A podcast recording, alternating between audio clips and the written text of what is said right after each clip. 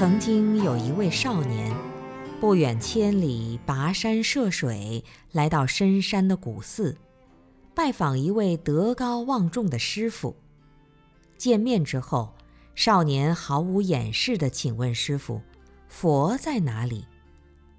师傅不慌不忙地看着少年说：“佛在。”少年一直等着师傅接下去的话。太阳下山了，夜幕降临。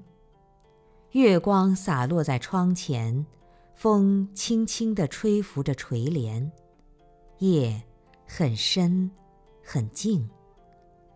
能听见少年与师傅的呼吸，能感受他们流淌的血液，能承朗他们心弦上无声的威仪，也能融入迷茫与着急。少年静静地等着，师傅静静地坐着，直到天明。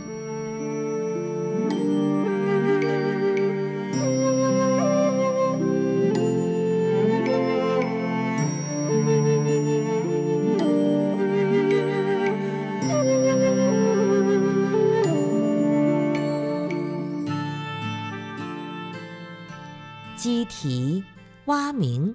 鸟叫，歌声，现实的嘈杂在静谧中运行，谱写生命全部的风景。痛苦，少年来的时候带着痛苦，寻找佛陀的住处，而此时不再是痛苦的奴隶。是谁升华了痛苦的煎熬，而成为感人的经历？迷茫。少年带着命运的茫然来寻觅师傅的开示，而此时静观到生命之河悠然流淌，是谁驱散了弥漫的悬澜，而呈现峰回路转的皈依？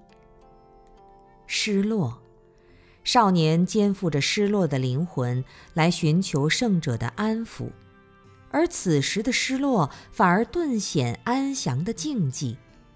是谁转换了失落的心绪而光明美丽？哦，当扔下一切身心世界的刹那，放却再放却，当下竟是具足所有最伟大的惊奇。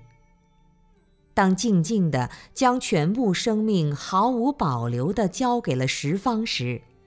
佛陀就显现在那个最不被注意的心念里，无话可说，难以思议。